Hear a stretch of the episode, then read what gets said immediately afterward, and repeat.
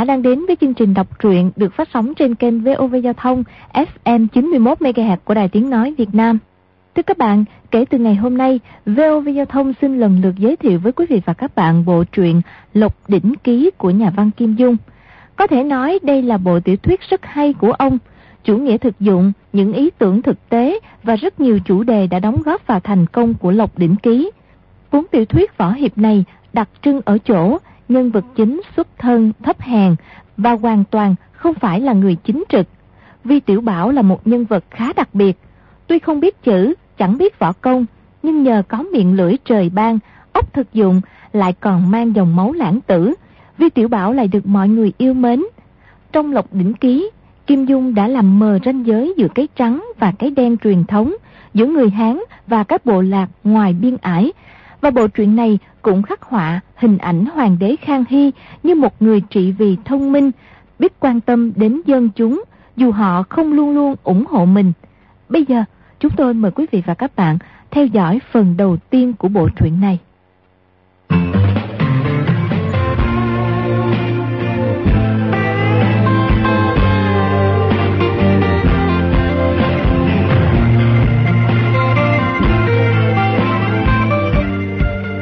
Gió bất như dao, băng sương đầy đất.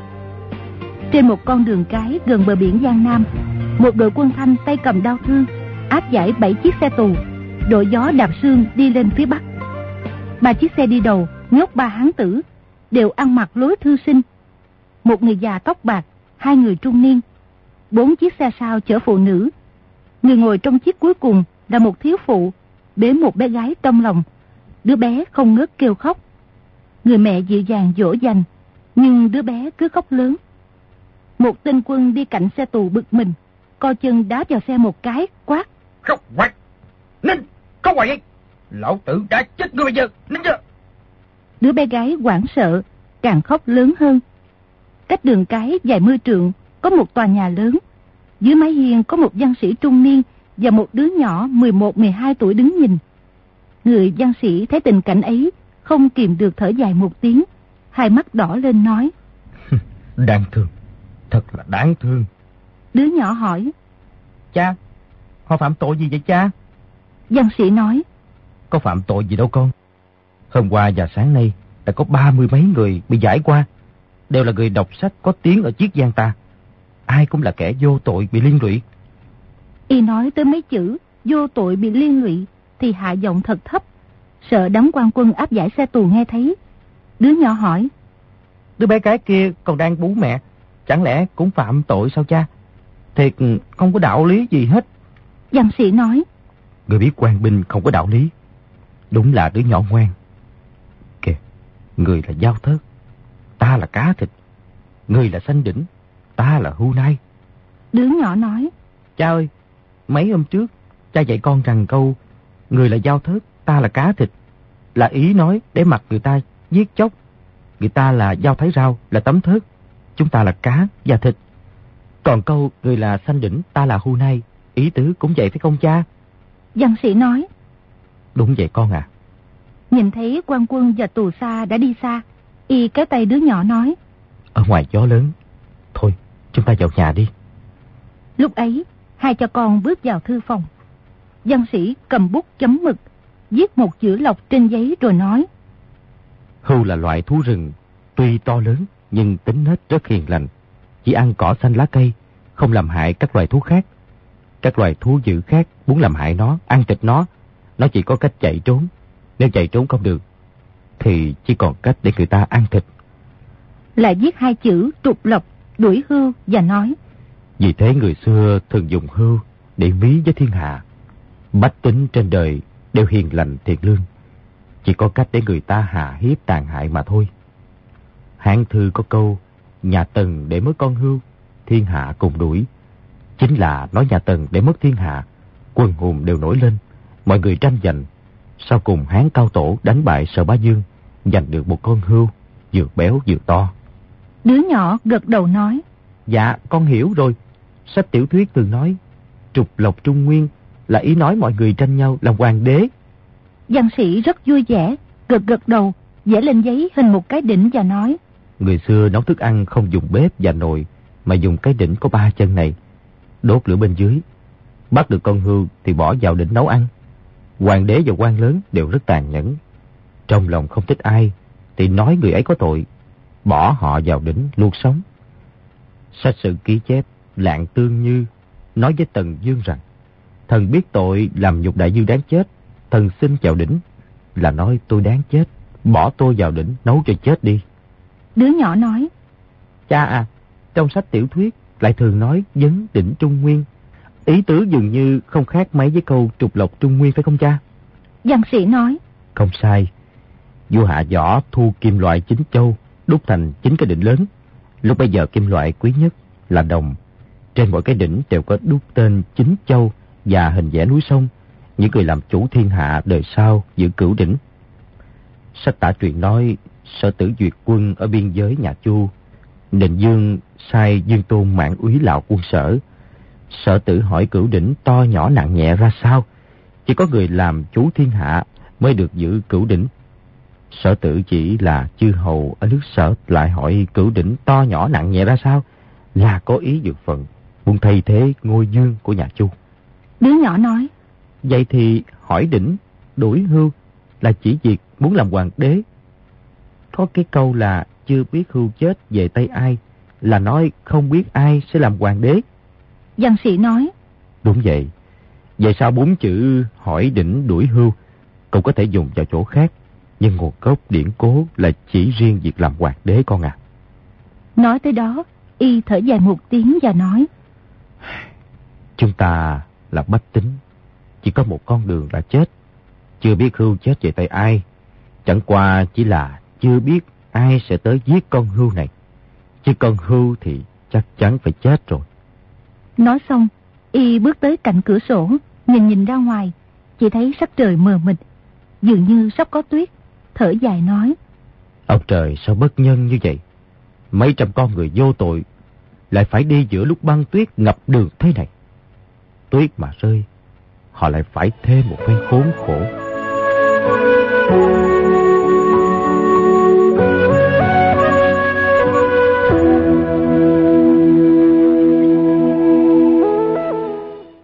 chợt thấy trên đường cái phía nam, có hai người đội nón tre sống dài đi tới. Tới gần, nhìn thấy rõ diện mạo, văn sĩ cảm mừng nói, Hoàng bá bá, cô bá bá của ngươi tới kìa. rồi đảo chân bước ra đón và gọi, Lê Châu Huynh, Đình Lâm Huynh, cơn gió lành nào mà thổi hai vị tới đây vậy? Người bên phải thân hình hơi béo, dưới cầm có một chòm râu đen, họ Hoàng tên Tông Hy, tự Lê Châu, người dư diêu chiết giang. Người bên trái vừa cao vừa gầy, mặt mày đen bóng, họ cố tên Diêm Vũ, tự Đình Lâm, người Côn Sơn Giang Tô. Hai người hoàng cố đều là bậc đại nho đương thời. Sau khi nhà Minh mất, đau lòng vì giận nước, ở ẩn không ra làm quan. Hôm nay cùng tới xuồng Đức. Cố Diêm Vũ bước lên vài bước và nói, Giang Thông Huynh, có một chuyện khẩn cấp nên dội tới bàn với ngươi. Văn sĩ này họ lã tên Lưu Lương, hiệu Giảng Thôn, nhiều đời ở huyện Sùng Đức, Phủ Hàng Châu, Chiết Giang, cũng là một người ẩn dật rất nổi tiếng thời Minh Mạc Thanh Sơ. Y thấy hai người hoàng cố vẻ mặt nghiêm trọng, là biết cố Diêm Vũ trước nay rất cơ biến, gặp việc bình tĩnh mà nói là chuyện khẩn cấp, thì tự nhiên không phải tầm thường, bèn chắp tay nói. Mời hai vị vào uống vài chén cho đỡ lạnh trước đã. Lúc ấy, y mời hai người vào nhà, dặn đứa nhỏ. Bao Trung, vào nói với mẹ là cô bá bá hoặc ba bá tới. Mang trước hai bát thịt dê ra uống rượu. Không bao lâu, lão Bao Trung và anh là Nghị Trung mang chén đũa ra bày lên bàn trong thư phòng. Kế có một lão bọc mang rượu thịt lên. Lã Lưu Lương chờ ba người ra khỏi, đóng cửa thư phòng lại và nói. Hoàng Huynh, Cố Huynh, uống trước vài chén đã. Hoàng Tông Hy thần sắc thê thảm, lắc lắc đầu. Cố Diêm Vũ thì tự rót tự uống, liên tiếp một mạch sáu chén. Lã Lưu Lương nói, Hai vị lần này tới đây có lẽ có quan hệ với vụ án minh sử phải không? Hoàng Tông Hy nói, Đúng vậy. Cố Diêm Vũ nâng chén rượu lên, cao giọng ngâm nga. Thành phong tuy tế đang suy ngã. Minh Nguyệt Hà Thường bất chiếu nhân. Văn Thô Huynh, hai câu thơ ấy của ngươi quá là tuyệt cú. Ta mỗi khi uống rượu cứ đọc hai câu ấy. thấy đủ tỏ lòng. Lã Lưu Lương lòng nhớ nước cũ, không chịu làm quan với nhà Thanh. quan tỉnh hâm mộ tiếng tâm của y, tiếng cử y là bậc ẩn giật ở núi rừng, xứng đáng được triệu về làm quan trong triều. Nhưng lã lưu lương sống chết cự tuyệt, nên quan tỉnh không dám bức bách nữa. Về sau lại có một vị đại quan, tiếng cử y là bậc bác học đại nho. Lã lưu lương thấy nếu lại cự tuyệt thì rõ ràng là khinh thị triều đình, không tránh khỏi cái quả sát thân. Vì thế xuống tóc đi tu, giả làm hòa thượng. quan lại địa phương thấy y kiên quyết, từ đó không khuyên y xuống núi nữa. Hai câu thơ, Thanh Phong Minh Nguyệt là chê bai nhà Thanh, hoài niệm nhà Minh.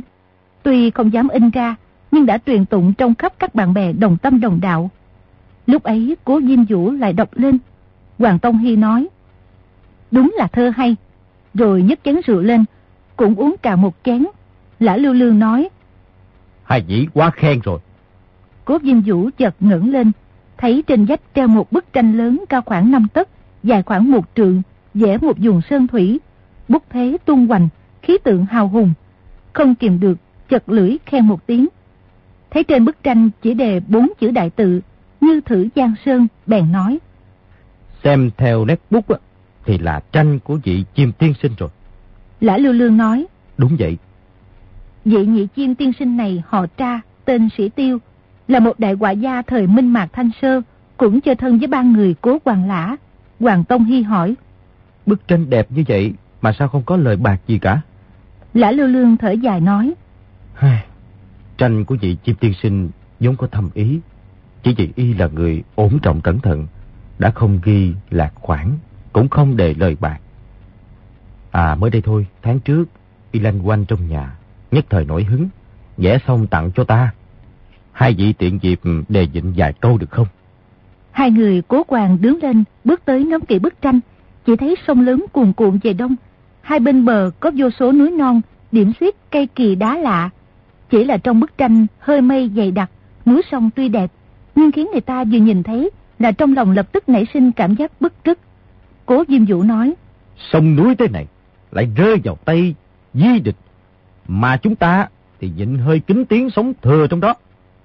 Thật khiến người ta bi phẫn đầy lòng. Giảng thông huynh, sao không tiện dịp đề một bài thơ bày tỏ ý tứ của nhị chim tiến sinh? Lã Lưu Lương nói, Được. Rồi lập tức tháo bức tranh xuống trải ra trên bàn. Hoàng Tông Hy mài mực. Lã Lưu Lương cầm bút ngẫm nghĩ hồi lâu, rồi viết thẳng vào bức tranh. Về lát là xong. Bài thơ như sau. Là sao nhà Tống Nam Độ ư? Sông núi thế này thật nhục đấy. Là sao trận đánh nhai sơn ư? Sông núi thế này không nỡ thấy. Ta này mới hiểu ý trên tranh. Tiếng khóc như hòa cùng lệ chảy. Lấy nay nhìn trước, trước còn nay. Nín tiếng không cần ngậm tâm dậy. Đem hết nước mắt ở đài Tây. Hòa vào nét mực để tỏ ý. Cho nên có họa không thơ văn. Thơ văn đều trong bốn chữ ấy. Thường nói muốn sinh đầu thời Minh. Như mù chợt lại được nhìn thấy. Núi sông quan đảng, ngọc xưa về. Lên chơi chốn nào, chẳng quan hỷ. Viết xong, ném bút xuống đất. Không kìm được xa nước mắt.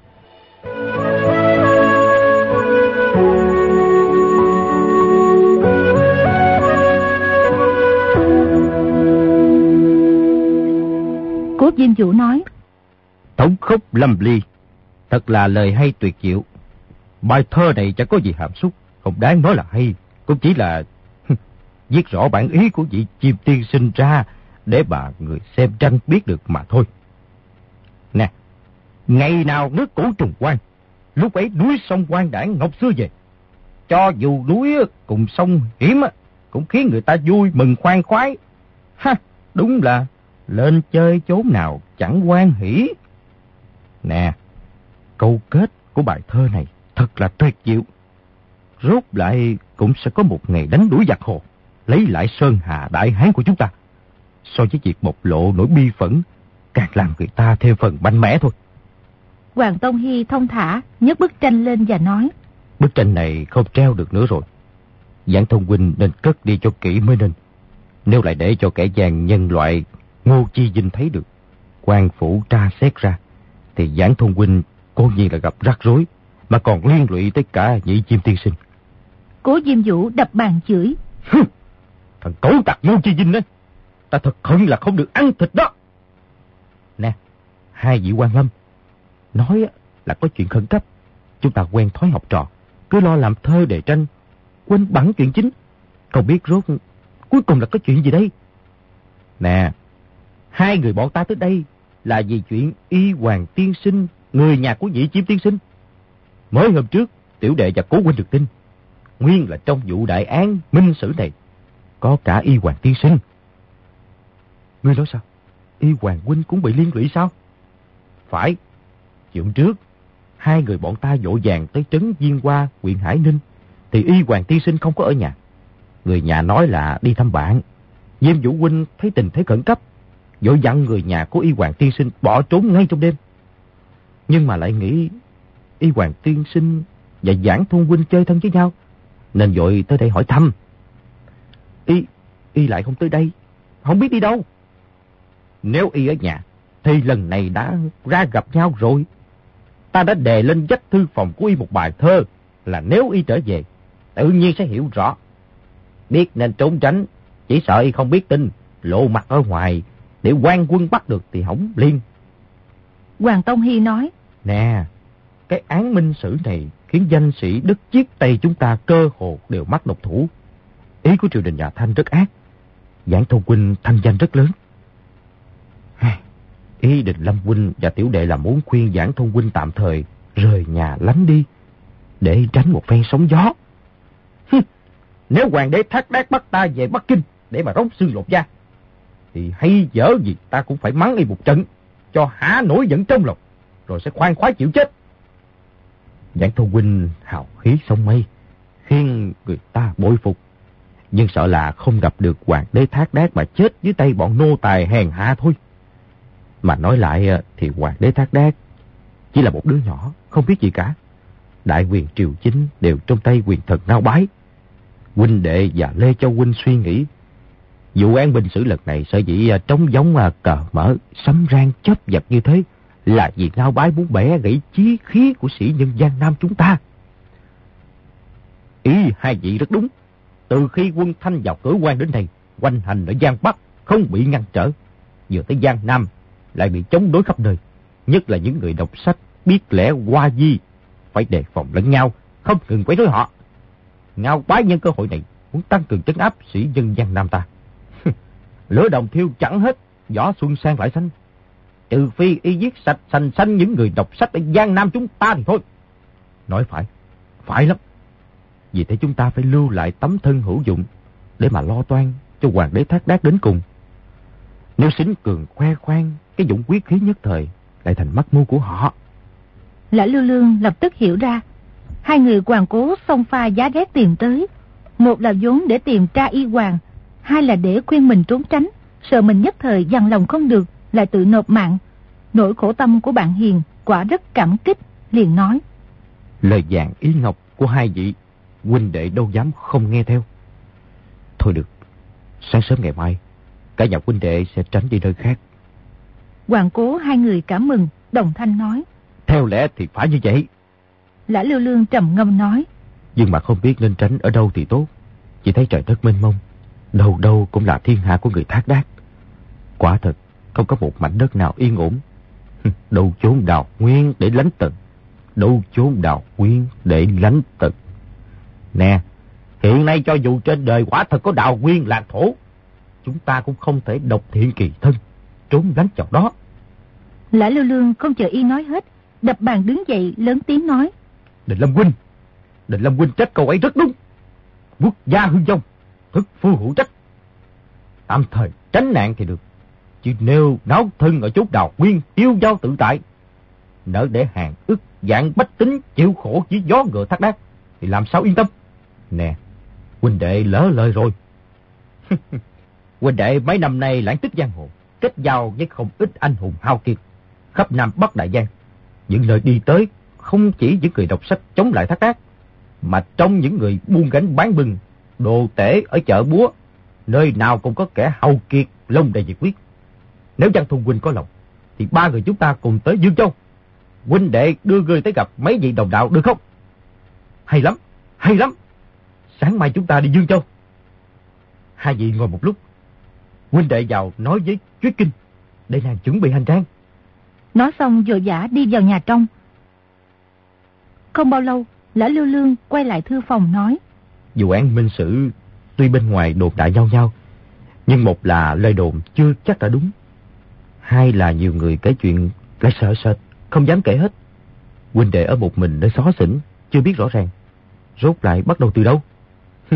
Bộ minh sử này chúng ta đều đã đọc qua hết rồi. Trong đó đối với người thác đác thì không mấy cung kính. Chuyện đó cũng có. Nguyên bản sách này là của thừa tướng Chu Quốc Trinh, nhà đại minh ta. Nói tới chuyện vệ kiến châu ngoài cửa quan thì làm gì còn phải khách sáo với người thác đác. À, mà nghe nói trang gia ở Hồ Châu bỏ ra mấy ngàn lượng bạc mua lại được nguyên cảo từ tay hậu duệ của Chu Thừa Tướng. Ký tên mình, khắc in lưu hành. Không ngờ lại gặp tai họa lớn này.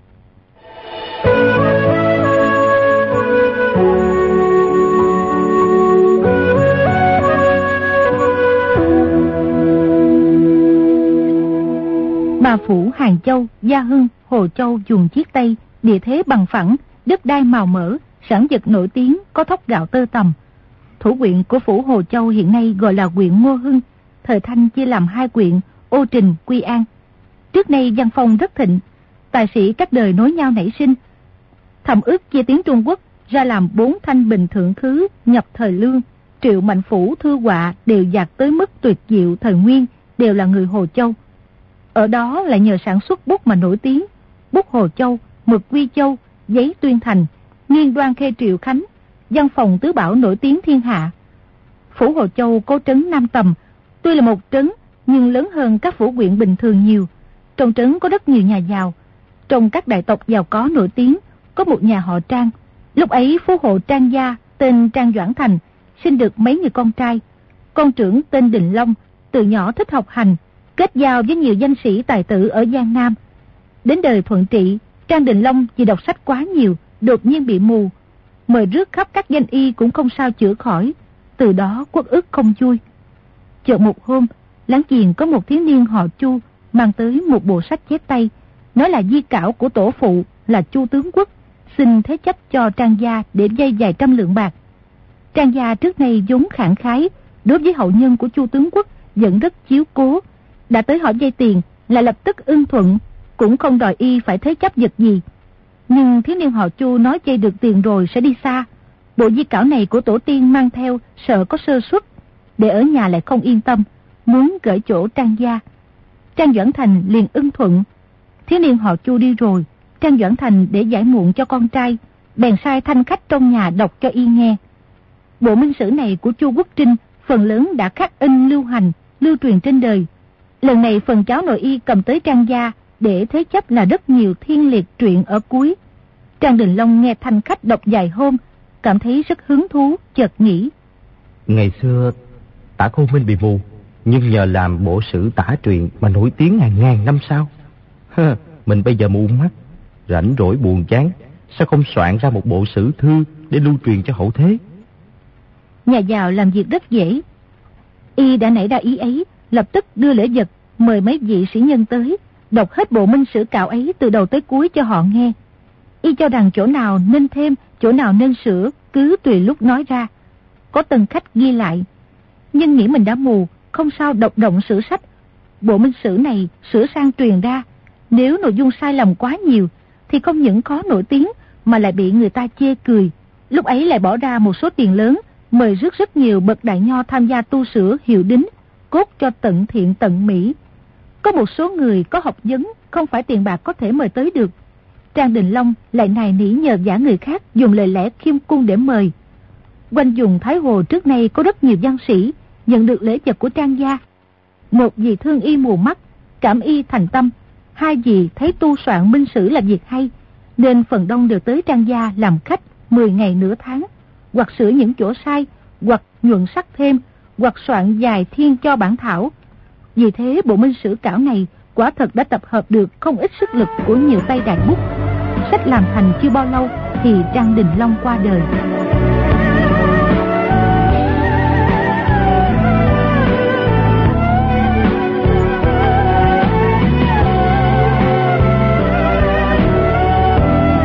Trang Trang Doãn Thành thương con trai chết sớm, lập tức cho khắc in. Thời Thanh muốn in một bộ sách quả thật không dễ, phải mời thợ khắc dán, khắc ra một đống một bản rồi mới in thành sách. Bộ minh sử cảo này số quyển số tập rất nhiều, thợ khắc thợ in, phí tổn rất lớn. May là Trang gia có tiền, dọn dẹp mấy gian nhà lớn làm công trường, mời nhiều thợ thuyền. Trong vài năm thì khắc in xong. Tên sách là Minh Thư Tập Lược. Tên người soạn sách là Trang Đình Long. Mời danh sĩ Lý Lệnh Triết làm bài tựa. Các học giả tham gia sang định tăng bổ cũng đề tên lên đó. Có Mao Nguyên Minh, Ngô Chi Minh, Ngô Chi Dung, Lý Kỳ Đào, Mao Thứ Lai, Ngô Sở, Đường Nguyên Lâu, Nghiêm Dân Khởi, Tưởng Lân Trưng, Di Kim Hữu, Di Nhất Diên, Trương Tuấn, Đổng Nhị Tây, Ngô Diêm, Phan Xanh Chương, Lục Kỳ, Tra Kế Tá, Phạm Tương, tổng cộng 18 người. Trong sách lại nói, sách này là dựa theo nguyên cảo của họ Chu mà Tân Bổ Sang định soạn thành. Có điều chú Quốc Trinh là tướng quốc nhà Minh, tên tuổi rất lớn, không tiện viết thẳng tên ra. Vì vậy chỉ hàm hồ nói là nguyên cảo của họ Chu. Minh Thư tập lược qua sự sửa sang tu đính của rất nhiều văn nhân học sĩ nên thể lệ hoàn bị, thuật diệt rõ ràng, văn chương lại qua lệ phong nhã. Sau khi lưu hành rất được sĩ Lâm khen ngợi. Trang gia lại có ý dương danh, bán sách rất trẻ. Trong nguyên cảo, lúc nói tới người Mãn Châu, vốn có rất nhiều lời chỉ trích công kích. Những người tu sửa đều nhất nhất bỏ hết, nhưng cũng không khỏi có lời tán dương nhà Minh. Lúc ấy nhà Minh mất chưa lâu, người đọc sách nhớ nhung nước cũ, nên sách vừa khắc in lưu hành, lập tức bán đất chạy. Cái tên Trang Đình Long lừng lẫy khắp Giang Bắc Giang Nam. Trang Doãn Thành tuy có nỗi đau mất con, nhưng thấy con thành danh sau khi chết, từ đó lòng già cũng được an ủi. Cũng là thời loạn, nên tiểu nhân đắc chí, quân tử gặp nạn. Tri huyện Quy An Phủ Hồ Châu Hòn Ngô, tên Chi Vinh, lúc đương nhiệm tham lam phạm pháp, bách tính hận y thấu xương. Cuối cùng bị người ta tố cáo, triều đình hạ lệnh cách chức. Ngô Chi Vinh làm tri huyện Quy An, tuy dơ vét được hơn dạng lượng bạc, nhưng lệnh cách chức vừa ban xuống, y lo đông lót tay, chạy trò khắp nơi mới tránh khỏi bị xử tội. Hơn dạng lượng bạc tham tan kia cũng hết sạch không còn gì. Ngày đám gia nhân cũng bỏ đi. Y mất cả quan chức lẫn tiền bạc, đành tới các nhà giàu xương xỏ, nói làm quan thanh bạch, lần này bị bãi quan, ngay tiền lộ phí về quê cũng không có, không sao lên đường. Có một số nhà giàu để khỏi phiền phức, bèn tặng y 10 lượng 8 lượng. Đến khi y tới phú hộ họ Chu, chủ nhân Chu Hữu Minh vốn là bậc quân tử ngay thẳng, ghét điều ác như kẻ thù, không những không tặng tiền lộ phí mà còn chăm chọc mỉa mai, nói các hạ làm quan ở Hồ Châu, bách tính bị ngươi hại đến khổ. Chu mổ ta dù có tiền cũng thà đem chu cấp cho những dân nghèo bị các hạ hãm hại.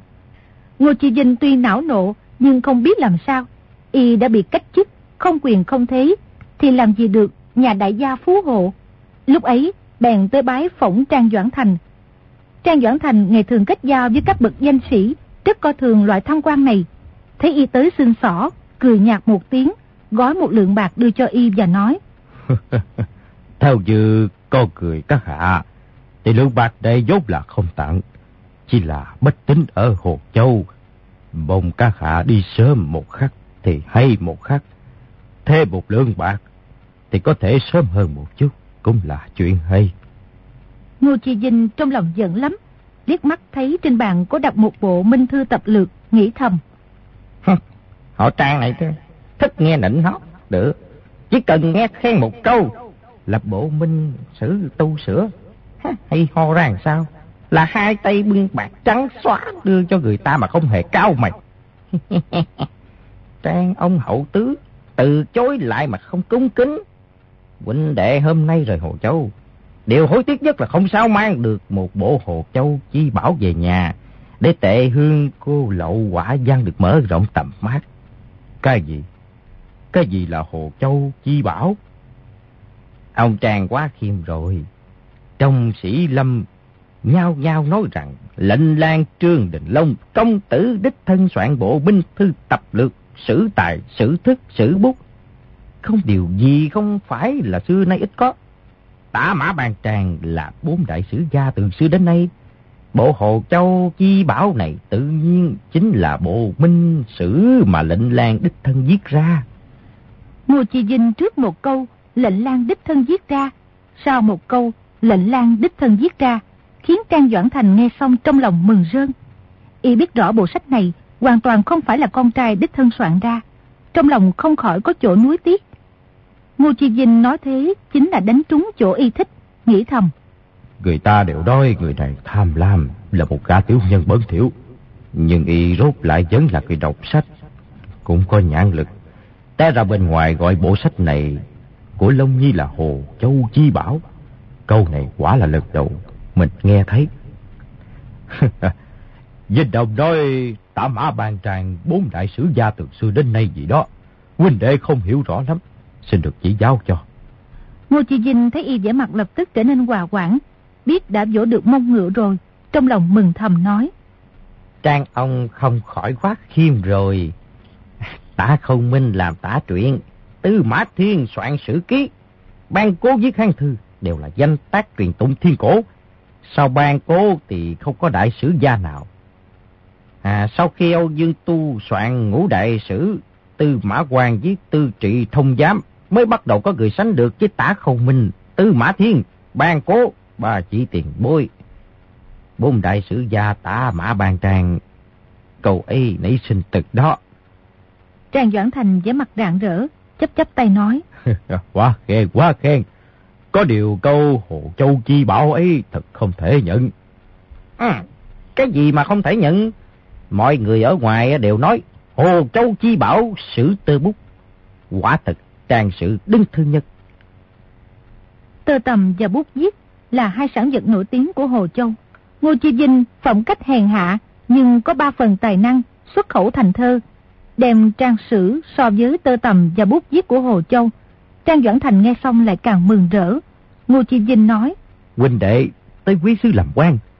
Hai tay áo toàn gió mát, không được cái gì. Hôm nay do bộ mặt già muốn xin trang ông một bộ minh sử để mà làm vật báo truyền gia trong nhà. Sau này con cháu họ cô ta đêm ngày tụng đọc, ác sẽ tài tứ đại tiếng, làm rang sở tổ tiên. Thì đó toàn là nhờ trang ông hậu tứ à. à thôi được, nếu vậy thì xin kính tặng.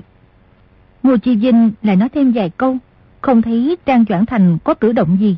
Lúc ấy lại tán dương bộ minh sử một hồi, Thật ra bộ sách ấy một trang y cũng chưa đọc qua. Chỉ là về sử tài thì đắc thể thế nào, về sử thức thì trác diệt thế nào, cứ nhắm mắt khen bừa. Trang Doãn Thành nói. À, xin là dinh ông ngồi chơi thêm một lúc. Rồi quay vào nhà trong.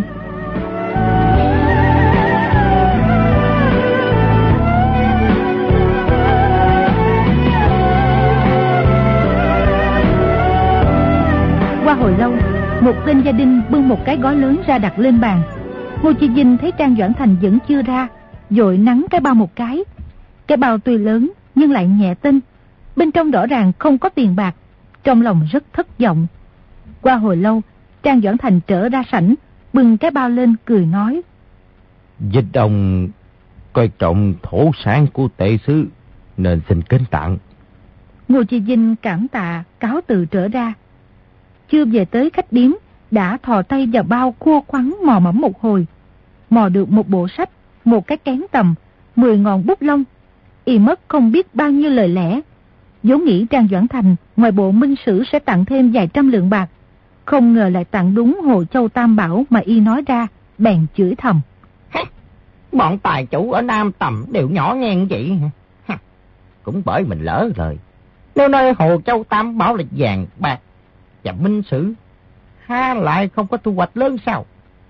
Y tức tối trở về khách điếm, ném cái bao lên bàn nằm lăn ra ngủ. Đến khi tỉnh dậy trời đã tối đen, đã quá giờ cơm trong khách điếm. Y lại không quen nhịn đói, lửa đói lòng sầu cả hai cùng đốt, càng không ngủ được. Lúc ấy mở cái bao, lấy bộ minh thư tập lược ra xem. Xem được vài trang, trước mắt ánh vàng lóe lên, rõ ràng xuất hiện một lá chàng. Ngô Chi Vinh tim đập thình thịch, dụi dụi mắt nhìn kỹ. Không phải vàng lá thì là gì? Lúc ấy lập tức rủ quyển sách loạn lên. Trong sách rơi ra 10 lá vàng. Mỗi lá ít nhất cũng phải 5 tiền. 10 lá là 5 lượng vàng. Lúc ấy vàng có giá. 5 lượng vàng đổi được 400 lượng bạc. Ngô Chị Vinh vui mừng khôn xiết nghĩ thầm. Họ trang này quả nhiên xảo quyệt. Ý sợ mình lấy được bộ sách này mang đi sẽ tiện tay dứt bỏ. Không dở ra xem, vì vậy dấu vàng lá trong sách. xem ai đọc sách của con trai y thì người ấy có phúc lấy được vàng. Được, được. Mình sẽ đọc thêm vài thiên, sáng mai sẽ lại tìm tới, vừa để tạ cái ơn tặng vàng, vừa đọc thuộc lòng mấy đoạn trong sách ca ngợi âm lên. y bảo đảo hương trong lòng mừng rỡ, đặng đem vài lượng vàng cũng chưa biết chừng. Lúc ấy, y khơ bất đèn, dở sách tụng đọc. Đọc tới đoạn Minh dạng lịch năm thứ 14, hậu kim thái tổ nổ nhi cấp xích tức dị, đặt quốc hiệu là Kim, kiến nguyên thiên mệnh, trong lòng chợt quảng sợ. Hả? Thái tổ ta kiến nguyên năm Bính Thịnh. Từ năm đó trở đi lẽ ra không được dùng niên hiệu dạng lịch nhà Minh nữa, mà phải dùng niên hiệu thiên mệnh năm thứ nhất mới phải. Từ đó dở xuống dưới, chỉ thấy năm Đinh Mão hậu Kim Thái Tông tức dị. Trong sách vẫn viết là Minh Thiên Khải năm thứ bảy, chứ không viết là Đại Kim Thiên Thông năm thứ nhất. Năm Bính Tý hậu Kim đổi quốc hiệu là Thanh, cải nguyên Sùng Đức. Trong sách lại viết là Sùng Trinh năm thứ chín, chứ không ghi là Đại Thanh Sùng Đức năm thứ nhất. Năm Giáp Thân sách viết là Sùng Trinh năm thứ 17, chứ không viết là Đại Thanh Thuận Trị năm thứ nhất. Lại xem tới đoạn sau khi quân Thanh vào cửa quan, năm Ất Dậu trong sách viết là Long Vũ năm thứ nhất, năm Đinh Hợi viết là Vĩnh Lịch năm thứ nhất. Các niên hiệu Long Vũ, Vĩnh Lịch là niên hiệu của Đường Dương, Quế Dương nhà Minh. Người làm sách rõ ràng theo chính sóc nhà Minh, không coi nhà Thanh vào đâu. Y đọc tới đó bất giác đập bàn kêu lớn. Làm, làm phản rồi, làm phản rồi. Thế này là không xong. Y đập một cái, cái bàn chấn động. Đĩa đèn lập tức nảy lên rơi xuống đất. Dầu bắn ra dính đầy tay đầy áo. Trong bóng tối, đột nhiên y linh cơ nhất động, bất giác mừng rỡ như điên. Đây phải là trời ban cho mình một món quạnh tại sao? Thằng quan phát tài đều từ đây mà ra. Nghĩ tới chỗ đắc ý, bất giác kêu ầm lên. Chợt nghe tiểu nhị đập cửa nói. Khách quan, khách quan, khách quan. Khách quan có chuyện gì vậy khách quan, khách quan? À, không có sao, không có gì đâu. Rồi thắp lại đèn đọc tiếp. Đọc luôn một mạch, đến lúc gà gáy mới để nguyên áo lăn ra giường. Nhưng lại tìm ra được bảy tám mươi chỗ dông quý phạm cấm trong sách. Nên trong giấc mơ vẫn không ngừng tươi cười. Giờ lúc thay triều đổi chủ, kẻ cầm quyền rất có ý thức về loại niên hiệu chính sóc này. Việc phạm điều cấm kỵ thì không gì hơn trong văn chương ngôn ngữ, khiến người ta hoài niệm tiền triều. Minh Thư tập lược ghi chép việc thời Minh, ghi năm theo niên hiệu nhà Minh thì vốn không có gì không hợp. Nhưng đang lúc cấm lệnh khắc khe lại là mối quả rất lớn. Các học giả văn sĩ tham dự tu sửa minh sử phần nhiều trợ giúp khảo hiệu dài quyển, chưa xem duyệt toàn bộ, mà người khảo hiệu mấy quyển sau cùng lại căm hận nhà Thanh thấu xương, quyết không chịu dùng niên hiệu nhà Đại Thanh trong sách. Trang Đình Long là công tử con nhà giàu, hai mắt lại mù, không khỏi có chỗ sơ xuất Rốt lại khiến kẻ tiểu nhân có chỗ sơ hở để thừa cơ.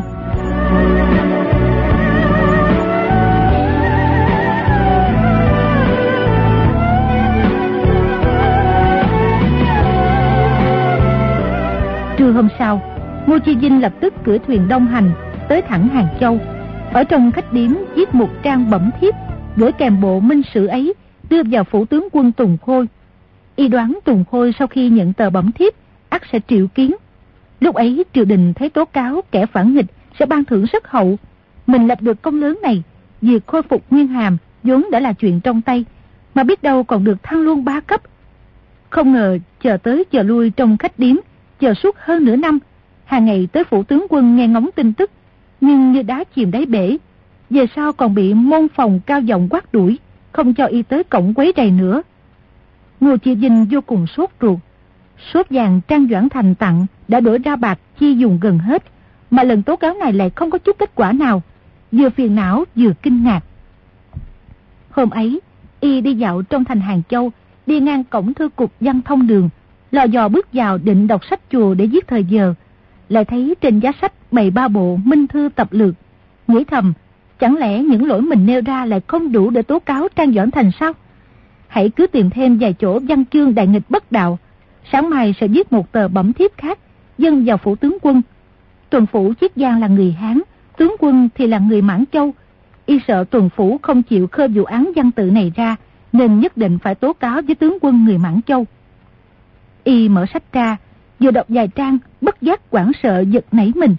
toàn thân như rơi vào hố băng, nhất thời ngây ra như tượng gỗ, dò đầu bứt tai, chỉ thấy những chỗ phạm điều cấm kỵ trong sách đều đã thay đổi không còn dấu vết. Từ Đại Thanh Thái Tổ, mở nước trở đi cũng đều đổi dùng niên hiệu Đại Kim Đại Thanh để ghi năm. Còn những lời công kích đô đốc về Kiến Châu, thân thích của tổ tiên Hoàng đế Mãn Thanh, cho tới các niên hiệu Long Vũ, Vĩnh Lịch, lại càng một chữ cũng không thấy. Nhưng văn chương trước sau xuyên suốt, trong sách lại sạch sẽ, hoàn toàn không có dấu vết bôi sữa. Trò diễn này làm sao xảy ra? Quả thật rất kỳ lạ. Y hai tay bưng sách, đứng trong thư quán ngơ ngẩn xuất thần. Qua khoảng nửa bữa cơm, chợt la lớn một tiếng. Đúng rồi. Nhìn thấy bìa quyển sách sạch sẽ mới tinh, bèn hỏi người trong thư quán. Quả nhiên là thư khách buôn sách từ Hồ Châu vừa đưa tới. Đổi hàng chẳng qua chỉ mới 7-8 hôm, y nghĩ thầm. Gã trang Doãn Thành này lợi hại thiệt. Đúng là tiền có thể thông với thần minh. Y thu hồi sách cũ chế lại một bản, in lại sách mới, xóa bỏ hết những chỗ phạm điều cấm kỵ trong nguyên thư. Chẳng lẽ như thế mà xong à? Ngô Chi Vinh đoán việc quả nhiên không sai. Nguyên là tướng quân Tùng Khôi ở Hàng Châu không biết chữ Hán. Viên sư gia trong mạc phủ thấy bẩm thiếp của Ngô Chi Vinh, lập tức toàn thân toát mồ hôi. Biết là vụ này có quan hệ rất trọng đại. Hai tay cầm tờ bẩm thiếp không tự chủ được, cứ rung lên bần bật. Người mặc khách này họ Trình, tên Duy Phiên, người Thiệu Hưng Chiết Giang. Dưới hai triệu Minh Thanh, mà khách của quan lại 10 người thì có 8-9 người quê Thiệu Hưng, nên sau hai chữ sư gia thường có hai chữ Thiệu Hưng, gọi là sư gia Thiệu Hưng. Vị sư gia này trước kia theo học với các bậc tiền bối đồng hương, được một pho bí quyết. Sau đó, điện lý, việc hình danh tiền gạo, xử sự lại càng 10 phần lão luyện. Những công dân trong phủ đều do sư gia suy nghĩ viết ra. Mọi người đã là đồng hương, công dân của quan viên cấp dưới trình lên nha môn cấp trên cũng không dễ bị bới móc phản bác. Vì vậy quan lại lớn nhỏ đáo nhiệm thì điều quan trọng nhất là phải dùng hậu lễ mời bằng được một vị sư gia Thiệu Hưng. Dưới hai triệu Minh Thanh, người Thiệu Hưng làm quan lớn hoàn toàn không nhiều. Nhưng thao túng được chính trị Trung Quốc tới mấy trăm năm, cũng là một trang kỳ tích trong lịch sử chính trị Trung Quốc. Trình Duy Phiên tâm địa trung hậu, tin tưởng câu danh ngôn, cửa công là chỗ dễ tu hành. Đây là nói quan phủ cầm đại quyền sinh sát bách tính trong tay, Sư gia lúc soạn thảo công văn chỉ cần nặng tay thêm vài chữ là có thể khiến bách tính nhà ta người chết. Còn nếu nhẹ tay một chút thì có thể khiến họ giữa chỗ chết tìm được đường sống. Vì thế cứu người ở cửa công còn có kết quả hơn nhiều so với việc tu hành trong chùa miếu. Y thấy vụ minh sử này nếu biến thành vụ án lớn thì dùng tô nam chiếc tây không biết sẽ có bao nhiêu người tan nhà nát cửa. Lập tức xin tướng quân cho nghỉ dài hôm Ngày đêm ngồi thuyền tìm tới trấn Nam Tầm Hồ Châu báo cho Trang Doãn Thành biết chuyện. Trang Doãn Thành đột nhiên đại quả lâm đầu, bay hồn lạc phách, lập tức sợ tới mức toàn thân nhũng ra, miệng sùi bọt mép, không biết làm sao là tốt. Qua hồi lâu mới đứng thẳng người lên, hai gối quỳ xuống, lại tạ đại ân của Trình Duy Phiên, sau đó hỏi kế y. Trình Duy Phiên lúc ngồi thuyền từ Hàng Châu tới Nam Tầm đã nghĩ đi nghĩ lại, tìm được cách hay, nghĩ thầm Bộ minh thư tập lược này lưu hành đã lâu, có giấu cũng không giấu được. Chỉ có cách dùng kế rút của dưới nồi. Một mặt sai người tới thư quán các nơi thu mua toàn bộ về thiêu quỷ. Một mặt ngày đêm thuê thợ khắc một bản mới, bỏ đi những chỗ cấm kỵ, in ra sách mới để bán ra ngoài. Lúc quan phủ truy cứu, ắt sẽ dỡ bản minh sử mới ra trà xét. Phát giác lời tố cáo của Ngô Chi Vinh không đúng sự thật, thì có thể tiêu hủy một trường tai họa. Lúc ấy bèn nói kế ra. Trang Doãn Thành vừa mừng vừa sợ, liên tiếp khấu đầu cảm tạ. Trình Duy Phiên lại chỉ giáo cho y không ít chi tiết quan trọng. quan mổ thì phải đưa lễ vật bao nhiêu, nhà môn mổ thì phải thông lưng thế nào. Trang Doãn Thành nhất nhất dân dạ. Trình Duy Phiên về tới Hàng Châu, hơn nửa tháng sau mới chuyển nguyên thư và bẩm thiếp của Ngô Chi Vinh qua chỗ tuần phủ chiết giang Chu Sương Tộ, phê thêm vài chữ qua loa, nói kẻ dân tờ bẩm thiếp này là tri huyện vì tham tang bị cách chức. Dường như có thù quán nên bới long tìm vết, xin phủ đài đại nhân tra xét rõ ràng.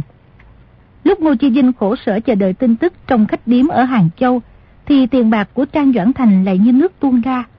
Lúc ấy các khoản hối lộ hậu hỷ của Trang Doãn Thành đã đưa tới nha môn tướng quân, nha môn tuần phủ và nha môn học chính.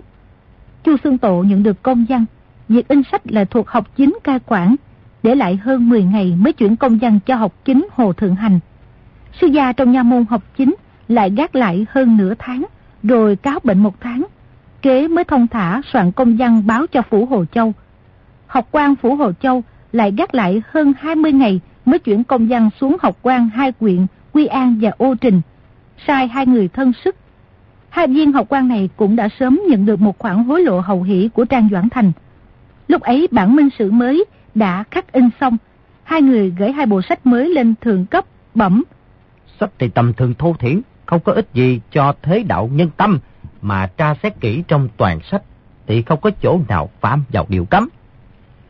Từng tầng từng tầng báo lên, chuyện kể như xong.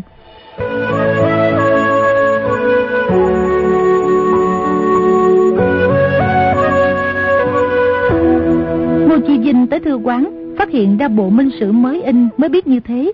Nghĩ thầm chỉ có cách tìm bằng được một bộ minh sử bản gốc mới có thể tố cáo vụ này.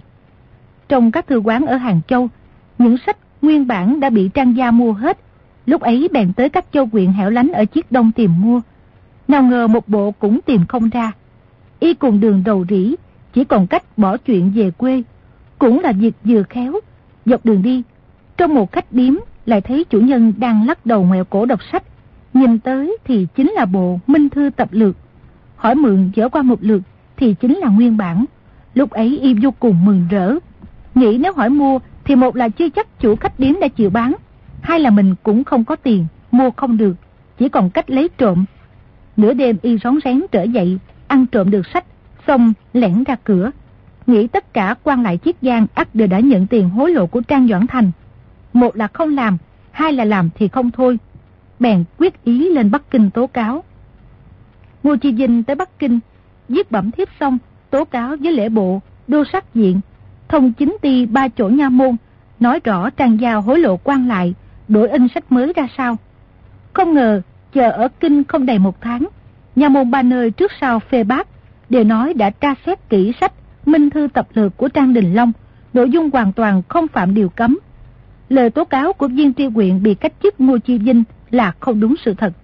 Rõ ràng làm gì quán thù du cáo, còn như chuyện hối lộ quan viên này nọ lại càng là lời đuổi gió bắt bóng. Lời phê bác của thông chính ti lại càng nặng nề, nói. Ngô Chi Vinh, vì tham tan, bị cách chức, lại coi những quan lại thanh liêm trong thiên hạ cũng đều tham lam như y sao?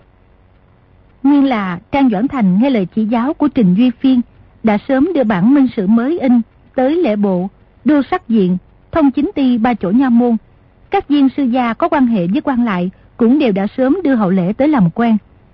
Cô Chi Vinh lại gặp rủi ro, trước mắt thấy về nhà thì không còn tiền, thế ắt phải lưu lạc tha hương.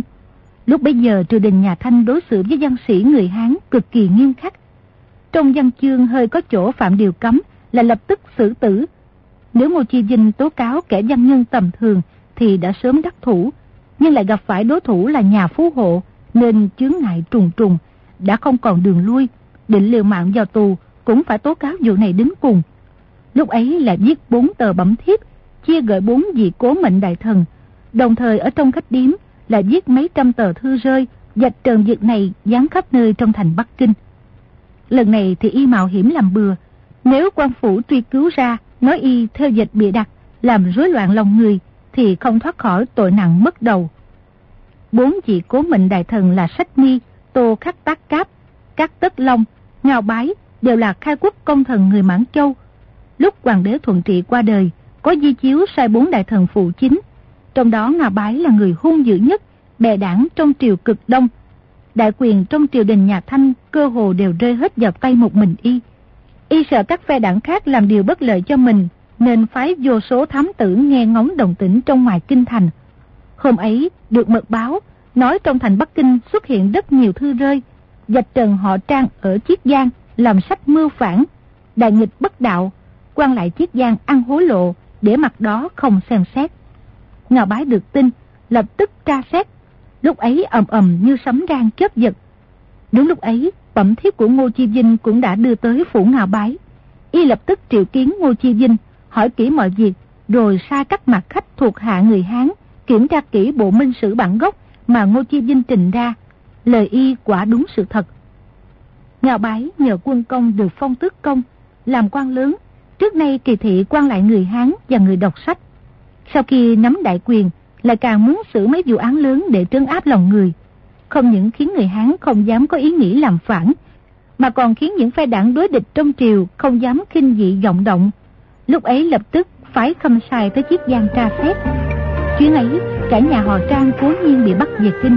Ngày tướng quân Hàng Châu Tùng Khôi, tuần phủ chiếc giang Chu Xương Tổ trở xuống tới các quan viên lớn nhỏ cũng đều bị cách chức tra xét.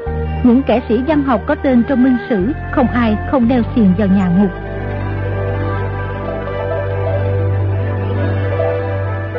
Các bạn thân mến, chúng ta vừa theo dõi phần đầu tiên của bộ truyện Lộc Đỉnh Ký của nhà văn Kim Dung. Mời quý vị và các bạn đón theo dõi phần tiếp theo của bộ truyện này cũng được phát sóng vào đêm mai trên kênh VOV Giao thông FM 91MHz của Đài Tiếng Nói Việt Nam. Hãy gửi những ý kiến của quý vị và các bạn vào địa chỉ email quen thuộc đọc truyện vovavonggmail.com. Bây giờ thì nhóm thực hiện chương trình xin phép nói lời chào tạm biệt và hẹn gặp lại.